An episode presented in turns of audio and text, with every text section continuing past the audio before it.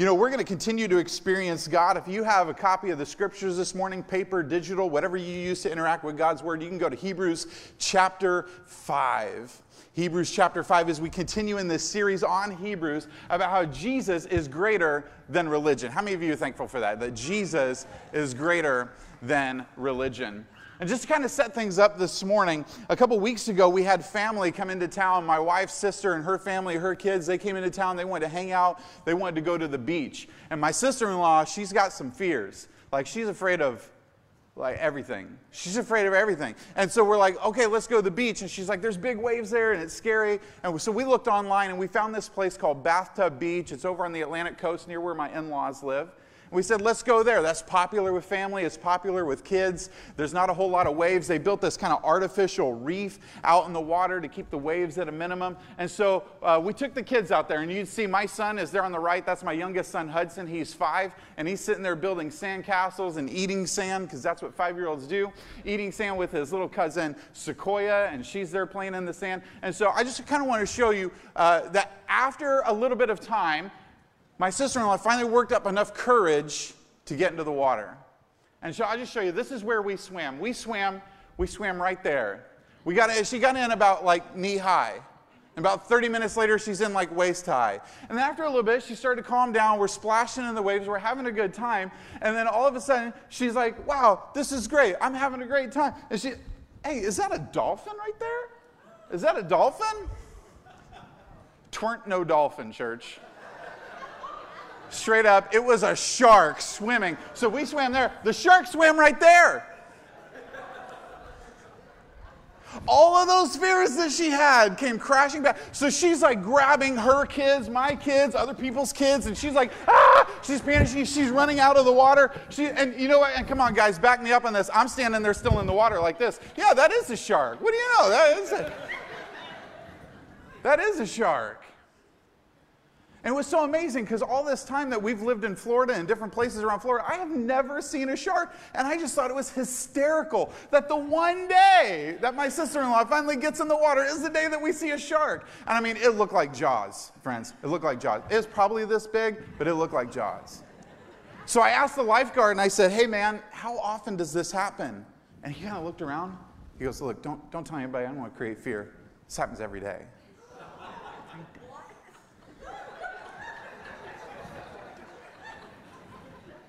And I learned an important lesson that day that I was like, thank you, Jesus, because this is going to be the sermon opener in a couple weeks. And here's the lesson that I learned that sharks swim in the shallow. Sharks swim in the shallow. We have this misconception that I'll be safe if I stay over here. And that even if there's like this wall that's built up, like this artificial reef, I'm safe on this side. The danger is out there. And there's this tendency to want to stay in the shallow. But can I just encourage you? Look, I'm going to give you a spoiler alert that God is always in the deep calling us towards Himself. So what you think is safe may not be so safe. May not be so safe. If you had a bubble blown up there about safety. Let me just burst that for you. That what you think is safe may not be so safe. Now, here's the deal the author of Hebrews has just spent some time trying to encourage these believers who are new to Jesus, who are wrestling with old covenant versus new grace. This old way of doing things, this, this old system, these old processes, these old uh, habits, if you will, of how they ought to worship God. And then Jesus steps in the picture, kind of flips everything upside down. So they're trying to balance out old religion versus new grace. And so the author of Hebrews has just spent some time here in chapter 5, just ahead of the text that we're going to talk about, where he's giving this talk about how Jesus is our high priest from the order of Melchizedek. That's some good stuff right there. That's some good stuff right there. And I know some of you are like, Melchizedek, what, say what? What? What's he talking about? See, he's just in this talk about how Jesus is the perfect high priest for us. See, you have to understand that way back in the old covenant, in the first covenant, we live in a new covenant, which we call New Testament living, right? Way back in the first covenant, that you had these two critical pieces at work in your life to help you make connection with God. And those two pieces were you needed a high priest and you needed a sacrifice. See, because sin is an ever present reality in our life. Sin is that wrongdoing, it's that stain on our soul that separates us from God. And that there's something that has to happen with sin. So, folks, friends, listen, something has to happen with sin in our life. And so, under the first covenant, there would be a high priest who was an imperfect man who would go through rituals and routines to be able to place himself in the presence of God and offer a sacrifice. And the sacrifice would be like an animal, and they would have to drain its blood. And, and even this animal, it would be the best of the best of animals, but it's still kind of an imperfect sacrifice. And the priest would have to do this every year, constantly routine, bringing this imperfect sacrifice from an imperfect man before a perfect God. And see, God knows that something more is necessary. So enter Jesus into the picture, right? Jesus steps into the picture, and he now takes on this place of being our high priest, our representative to God. Only he's not an imperfect man, he is a perfect man who's going to stand before God for all of the sins, all of the wrongdoing, all of the crime, all of the shame, all of the pain, all of it, all time in himself on the cross. Jesus steps in as the perfect priest, but get this, he's also the sacrifice. He's both. And the author of Hebrews says he doesn't come from the order of Aaron. See, the, Aaron's family, Aaron was the brother of Moses, and his family was in charge of the priesthood. But Jesus didn't come from that order. He came from the order of Melchizedek. And very quickly, Melchizedek was this man who predated the law, who was a priest and a king who would interact with Abraham. And Jesus comes from this order. Why is that? Why does he come from this order? Because Melchizedek was a priest and a king. So, Jesus, think about this. This is what makes Jesus awesome and superior to anything else on earth. Why we lift up the name of Jesus, which is why he is the all sufficient sacrifice, like we were just singing, is that Jesus is priest, sacrifice, and king all wrapped in one. And this is the Jesus that we get to call on, friends. This is our Jesus. And that sin isn't just taken before God once a year. It is not only covered over, it is completely removed from our lives. And how many of you know that fuels your worship when you know that the sin that was held against you, all that wrongdoing, all that crime against a holy God, is now gone forever because of Jesus? Okay, so the author of Hebrews just does this talk about Jesus as a high priest from the order of Melchizedek. Because what's happening here is the believers in this Hebrews scripture, in this context, who this letter was written to, they're struggling with old religion and new grace. And the tendency is to want to stay. Sorry about that. I am messing this microphone up like crazy. Forgive me, you have to.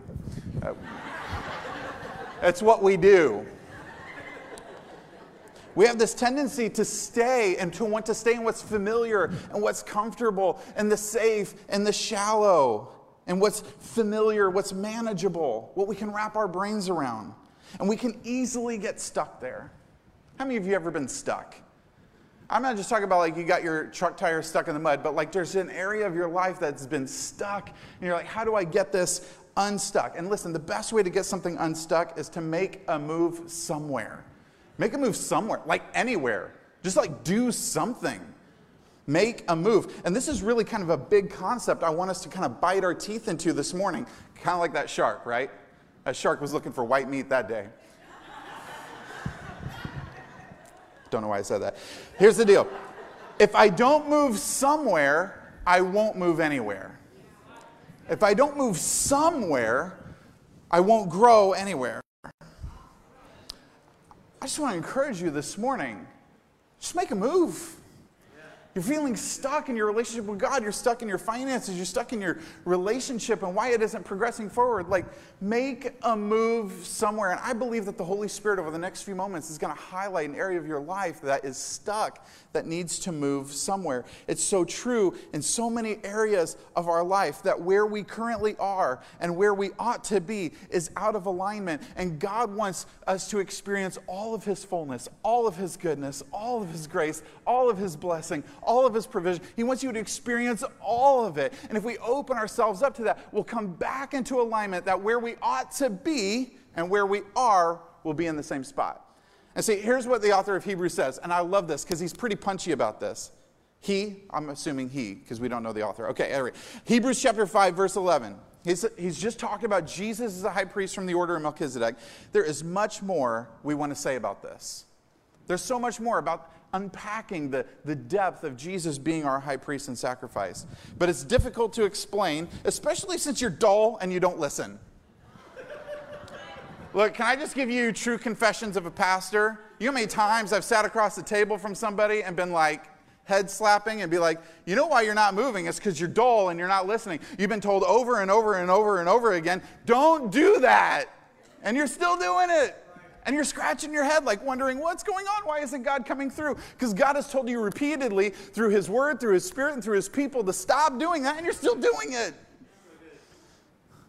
Ouch. We've all wanted to say this. Every parent in the house has said this at some point right? Every parent, you get this, okay? So here is the author of Hebrews parenting through this moment. It's difficult to explain. So we got to talk about movements. Let's talk about movements. Because here's the deal movements gain momentum for growth.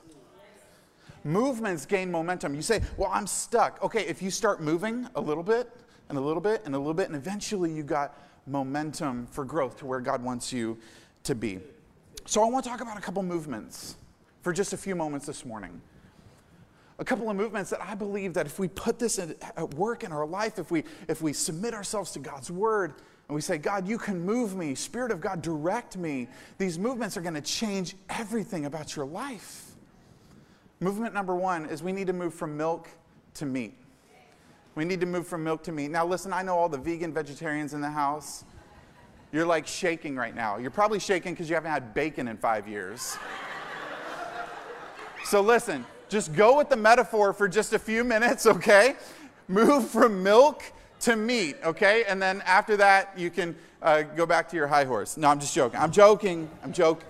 I'm joking, okay? Listen, I love bacon. Every ounce of this I earned on purpose, okay? You got to move from milk to meat. Look at Hebrews chapter 5, verses 12 through 14. This is going to kind of unpack this thought for just a moment.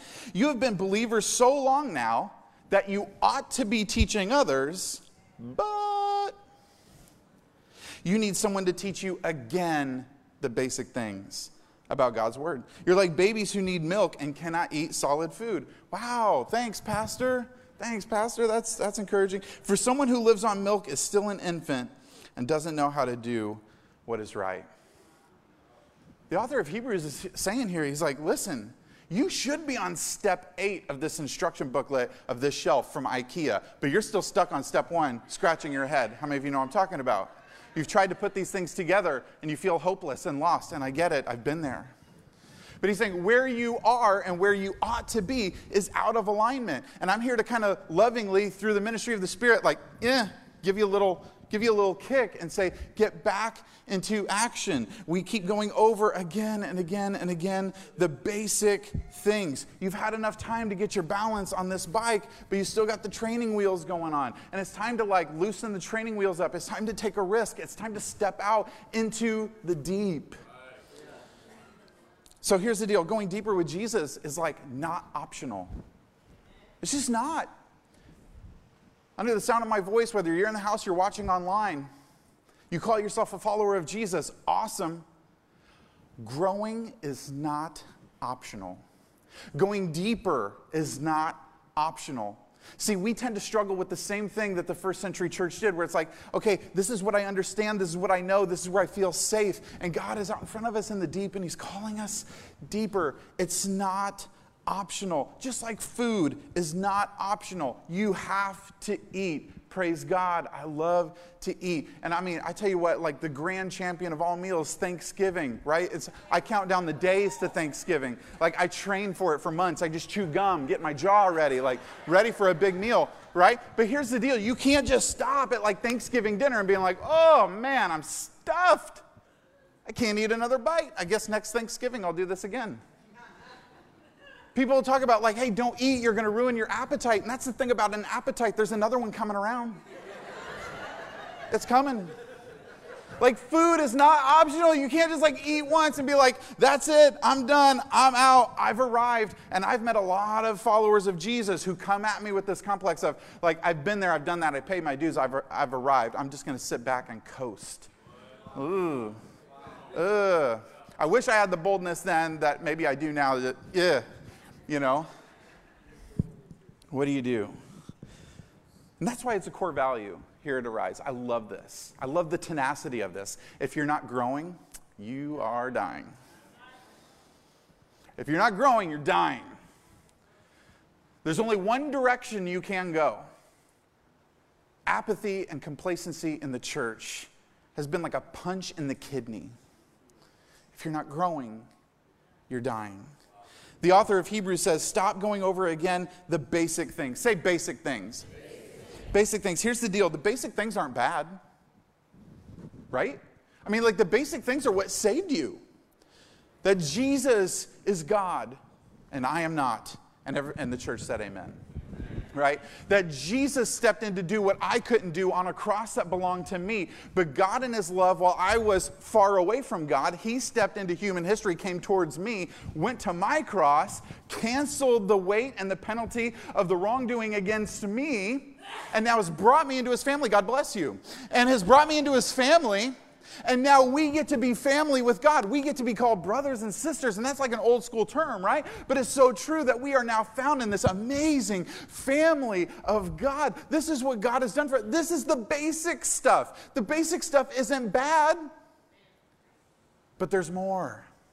There's so, so much more. Basic things are not bad, it's what saved you. And here's the deal babies can't eat meat, but an adult can enjoy milk right? You can go from milk to meat, and you can still grab a glass of milk. Again, you know, for those who are lactose intolerant, we'll pray for you. We'll have prayer teams here, and God, God will deliver you because ice cream is amazing. But but a baby can't enjoy meat, but an adult can go on from milk to meat and still can enjoy milk. See, we are designed for complexity. Every married man in here knows you're married to complexity. Every woman in here who's married knows you're married to complexity as well. Why does he smell this way? I don't know, whatever the case may be. We are designed for, I don't know why I said that either. We are designed for complexity. We're designed to eat complex things. I love complex foods. We were just talking uh, uh, back before service about these amazing diners, and we love diner food. And I love the complexity and the nuance of different types of breakfast. And, and that's what we're built for. We're built for complexity. See, you need the basic things. That's the starting point. That's the place that you begin. That's the place where your training wheels are on. But we're designed for complexity. We're designed to eat something deeper and more complex. Because, see, if you give a baby solid food too fast, it can be dangerous. Like, we fully expect when people come and give their lives to Jesus, they don't have a whole lot to work with. They're just working with the grace that God has given them. There's going to be messes to be made. We, we get that. We give allowance for that. We give grace for that. We want that. God's grace is for everybody. We love that. But if that's been you for like nine years, it's time to grow. See, babies don't have the, the muscles, they don't have the teeth to, to take in meat. And I tell you what, you want like a, a creepy homework assignment Google babies with teeth. Ooh, that is, it's freaky. It's out there. It's happened. If you had a baby with teeth, I'm sorry. That was freaky. But like, it happens. It's rare. But babies don't have the, the teeth, the muscles, and the, and the nuance to be able to handle that. See, like with our kids, we knew that when they were younger, that we had to like give them a bottle. But not only that, we had to hold them and hold the bottle. They were incapable of doing this. But as they grew and they developed muscles and they could hold it on their own, and then they went from milk to like baby food and baby food to like real food, and they could use a fork without poking themselves in the eye. You know, you trust them a little bit over time, and eventually they're ready for the meat. There's progression. You have to have that. They can't stay like that forever. They must grow. But see, here's the deal we don't go from milk to meat with one decision, but with millions of movements. We don't grow from milk to meat with one decision, but millions of movements. You say, Pastor Pete, what does that look like? What do these millions of movements look like? It looks like showing up for Restoration Room. It looks like being part of a group. It looks like being consistent in your giving. And look, I'm not preaching anything that hasn't been preached to me. It's millions of decisions that every day I'm going to sacrifice myself to the Lord so that He is lifted up, so that it's less of me and it's more of Him. It's, it's, it's millions of these little movements at work in our life that get us to the place of momentum where we start to see God do incredible things, where we take on faith, we take on risk, we make a move, and we see God come through faithful. And it, you guys know, if you've seen God answer one prayer, that helps fuel your faith for the next time you pray for somebody else, right? Like, I've seen him do it before, I'll see him do it again. It's these millions of movements. So, I guess the question is what movement do I need to make? What movement do I need to make? And now I get it. There's going to be some people here, you say, oh man, I've been serving Jesus my whole life. I'm, I'm 83 years old. I don't have any more movements to make. Look, there is an infinite, transcendent God of the universe who we love and serve. He is the creator of all things. There is always something new for you. There is always something new. Because here's the deal if you live a Sunday only existence in your walk with Jesus, you will starve yourself. You will starve yourself. We are not designed to be Sunday only kind of believers. So I would just submit to you this that Sunday strengthens you, serving challenges you, giving stretches you, and groups grow you. I'll just say that a little louder for the people in the back who were just starting to get out their pen for that because that was so good. Sunday strengthens you, serving challenges you, giving stretches you, and your groups will grow you. So you say, man, I'm feeling stuck in, in these areas of my life. I would just ask, what does your involvement with Jesus look like? What's your involvement with his church? What's your involvement with his spirit? What does that look like? That might be the starting point for you today to gain momentum in your life. That might be the movement you need to make is that in the next round of groups, man, I'm going to sign up. It might mean tonight I'm going to show up for Restoration Room. I'm going to spend some time in the presence of God. You know what's amazing is when we block out time to be with God, you know what God does? He meets us. It's like, elementary, right? When we carve out special time to meet with God, isn't it amazing? God meets with us. So fantastic. What movement do I need to make? Here's why staying stuck on milk can cause some problems. Hebrews chapter 5, verse 14. Let's continue on the text. This is great. Solid food is for those who are mature, who through training have the skill to recognize the difference between right and wrong. Ooh, there's two critical words here. Who through training have the skill. Training, have the skill. There's been some research done, uh, it's been promoted in different places that it takes about 10,000 hours of practice at any given thing to become an expert of something. Which kind of makes you laugh a little bit because they give you a driver's license when you've only driven for like 20 hours. Well, you are now a professional driver in the state of Florida after driving this many hours takes 10,000 hours to become proficient at something. And it's, it's all this time, it's all these movements, it's all these decisions. I'm going to spend time with God. I'm going to be in a place of, of training and to develop the skills to recognize the difference between right and wrong so that I can mature in my relationship with God. And here's the deal if there is a time for the church to be mobilized into a place of training and skill to understand what does the voice of God sound like? How do I hear from God? How do I spend time with God? How do I fast? How do I pray? Pray, and all these other disciplines that we can put at place in our life to get the most out of our relationship with God, to recognize the difference between right and wrong. Because, friends, I don't know if you've noticed, we're living in a time right now where what is absolutely wrong is being held up as brave and brilliant and right. And the things that are brave, brilliant, right, and godly are being pushed down and called hate and what's happening? And the sad part is, you see this in so many people in the church. I'm using air quotes here, I'm bringing that back. In the church, who say, I'm a follower of Jesus, but through their Facebook profile and through what they post on Instagram, you're like scratching your head a little bit. And not that you want to be judgmental or religious, but just in the concept of basic right and wrong. There's been no training, there's been no skill to look at God's word, to spend time with God, and to get God's thoughts on what's happening in today's reality. Training and skill to recognize the difference between right and wrong. Because here's the deal I can recognize through training and skill the difference between macaroni and cheese and cacio de pepe. I can tell the difference. Why? I love mac and cheese. Don't get me wrong. I love good box of mac and cheese. I'll take it all day. But I like that finer pasta as well. Through training and skill, I can recognize the difference between filet mignon and bologna.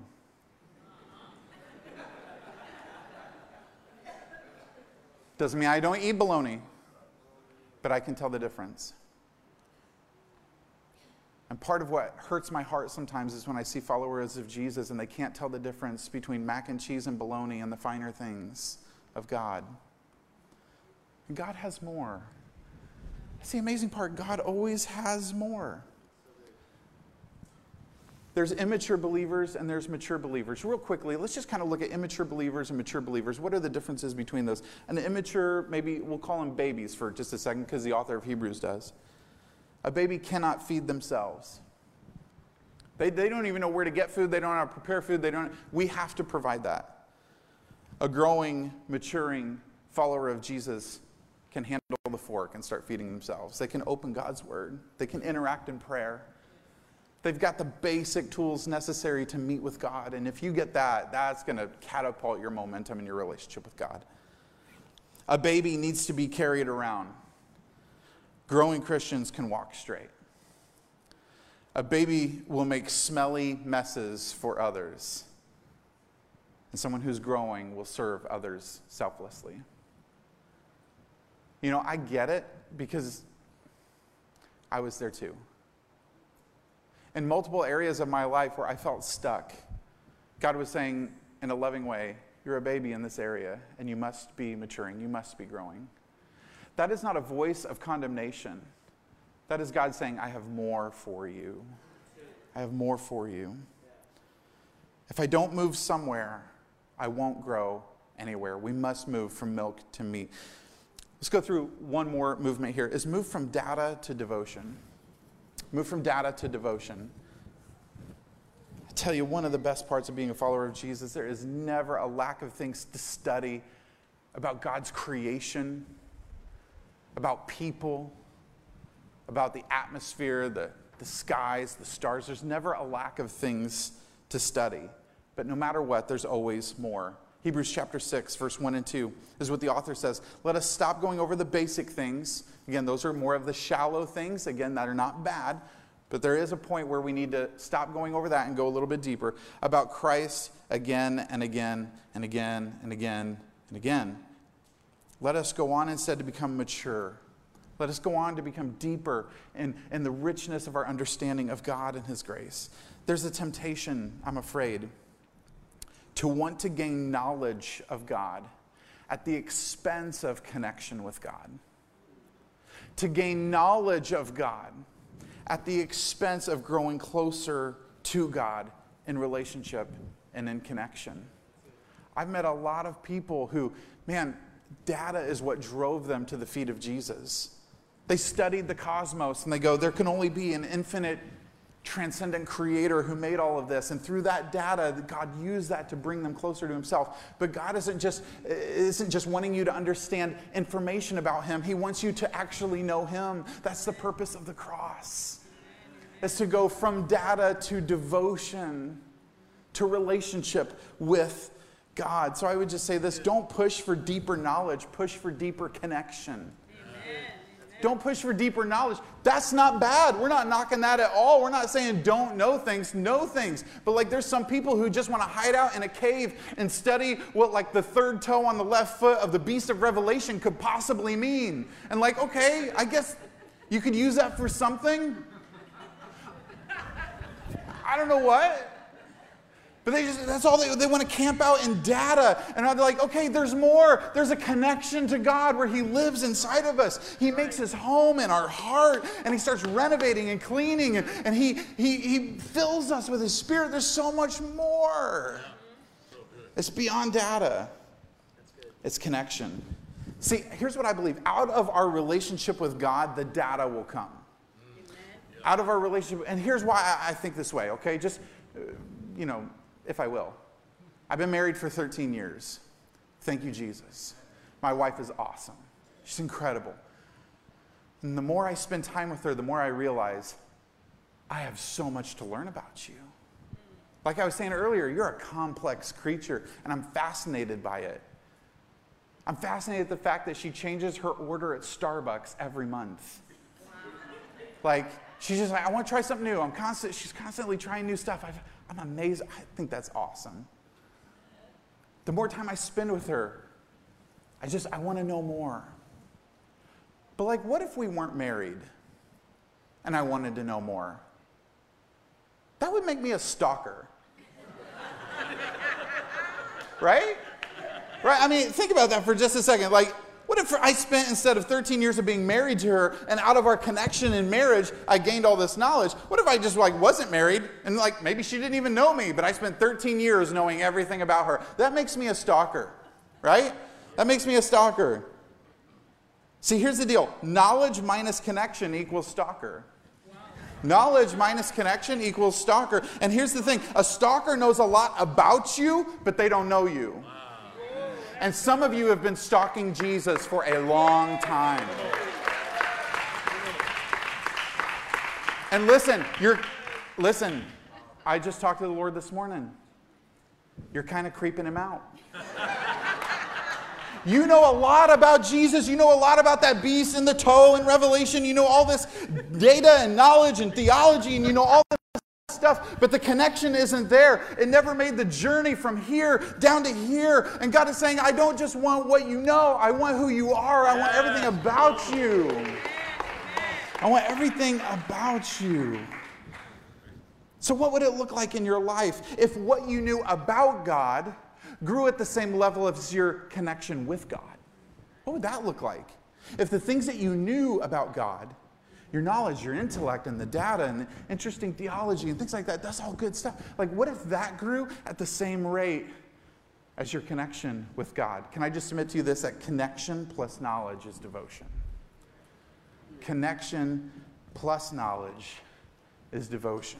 Good. Connection plus knowledge. If I don't move somewhere, I won't grow anywhere. And I just believe God and His creativity has created this moment for each and every one of us. In fact, I believe there's not one of us that's exempt from this message, myself included. God, push me deeper, not just into knowledge, but deeper into connection. But you know what? So often right now, the enemy is going to want to walk in and he's going to want to steal what God is doing in your heart. Because there's a tendency in our flesh to say, oh, that, that's not me. That's, it's definitely, it's, it's not me. It's definitely him. It's definitely her. It's not, it's not me. And we make these excuses for not wanting to go deeper. And some of these excuses are like uh, just being too lazy. I'm just too lazy. It's nice to be a baby and carried around and fed. And if I make a mess, somebody else will clean that up. We have pastors that'll take care of that. If I don't watch my mouth, if I don't watch what I do, I've got people who will cover me and they'll take care of that. It's nice being carried around. It's nice being fed. It's nice being bottle fed. And you know what? Like, it's time to grow up. I love you. It's time to grow up.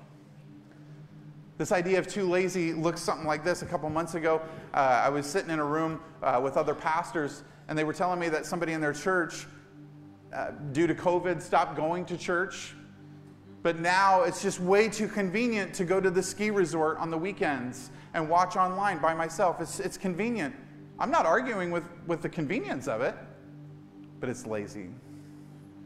It's lazy. And they said, Pastor Pete, what can we do for them? And I said, That's easy. You pray for them. They're like, What else? Nothing. They have to make a movement. They're just being too lazy. Another excuse is, I'm too afraid. This is probably the category I fall into, if I'm just being honest with you, too afraid. Taking a step equals taking a risk. And if I take a risk, I might fall. And you guys know this if you've ever taught little children how to, how to walk. You know, there's this risk and they have to work through. Uh, if I stand up, I'm, I might fall and that might hurt. And I'm too afraid. Fear is paralyzing me. Fear is stopping me right where I am to take a step into the deep where God is calling me forward.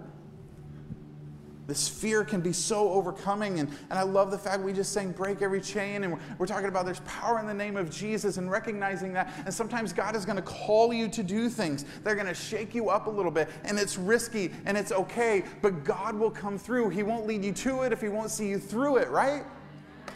And that's how our faith grows. Faith grows in the environment of risk. Yeah. And today, somebody just needs to take a risk. For some of you, that risk is you know what? God has brought me to this place. You know what? I have never made a confession of faith in the Lord Jesus. I've been living my own life as if I am God and I've got it all figured out. And you know what? I don't have it all figured out. Jesus is my high priest. Jesus is my sacrifice. I can't sacrifice enough things. I can't help enough old ladies across the street. I can't give enough money to all of these charities to ever earn favor with God. But God knew that. And in Jesus, He will make me right with God. Maybe that's the risk. And then for others, it's pride. I'm too proud, too lazy, too afraid, too proud. And this one can be hard too. I can do it myself. If you have a child with an independent spirit, I got one of those, right? I don't need your help. I can do this myself. Okay, give it a shot. Let me know how that turns out. And pride sometimes will cause you to face plant, and God in His grace will pick you back up again. Let your pride fall before the Lord. Take a step out into the deep. You've heard this before no risk, no, no pain, no, no test, no testimony. What risk do you need to take today that's going to strengthen your faith and honor Jesus? God is in the deep and He's calling out to you. What would it look like? I just wonder about that. What would it look like if 10% of us intentionally moved closer to God in the deep? What if 10% of this room just made a declaration of faith today that where I am, no matter how good that might be, I have to move deeper into faith with Jesus. I have to move deeper into not just data, but devotion. What would it look like at Arise Church? I get excited when I think about that. When people feel mobilized by God's Spirit to do something great in the kingdom, I love it. I love it. What would that look like?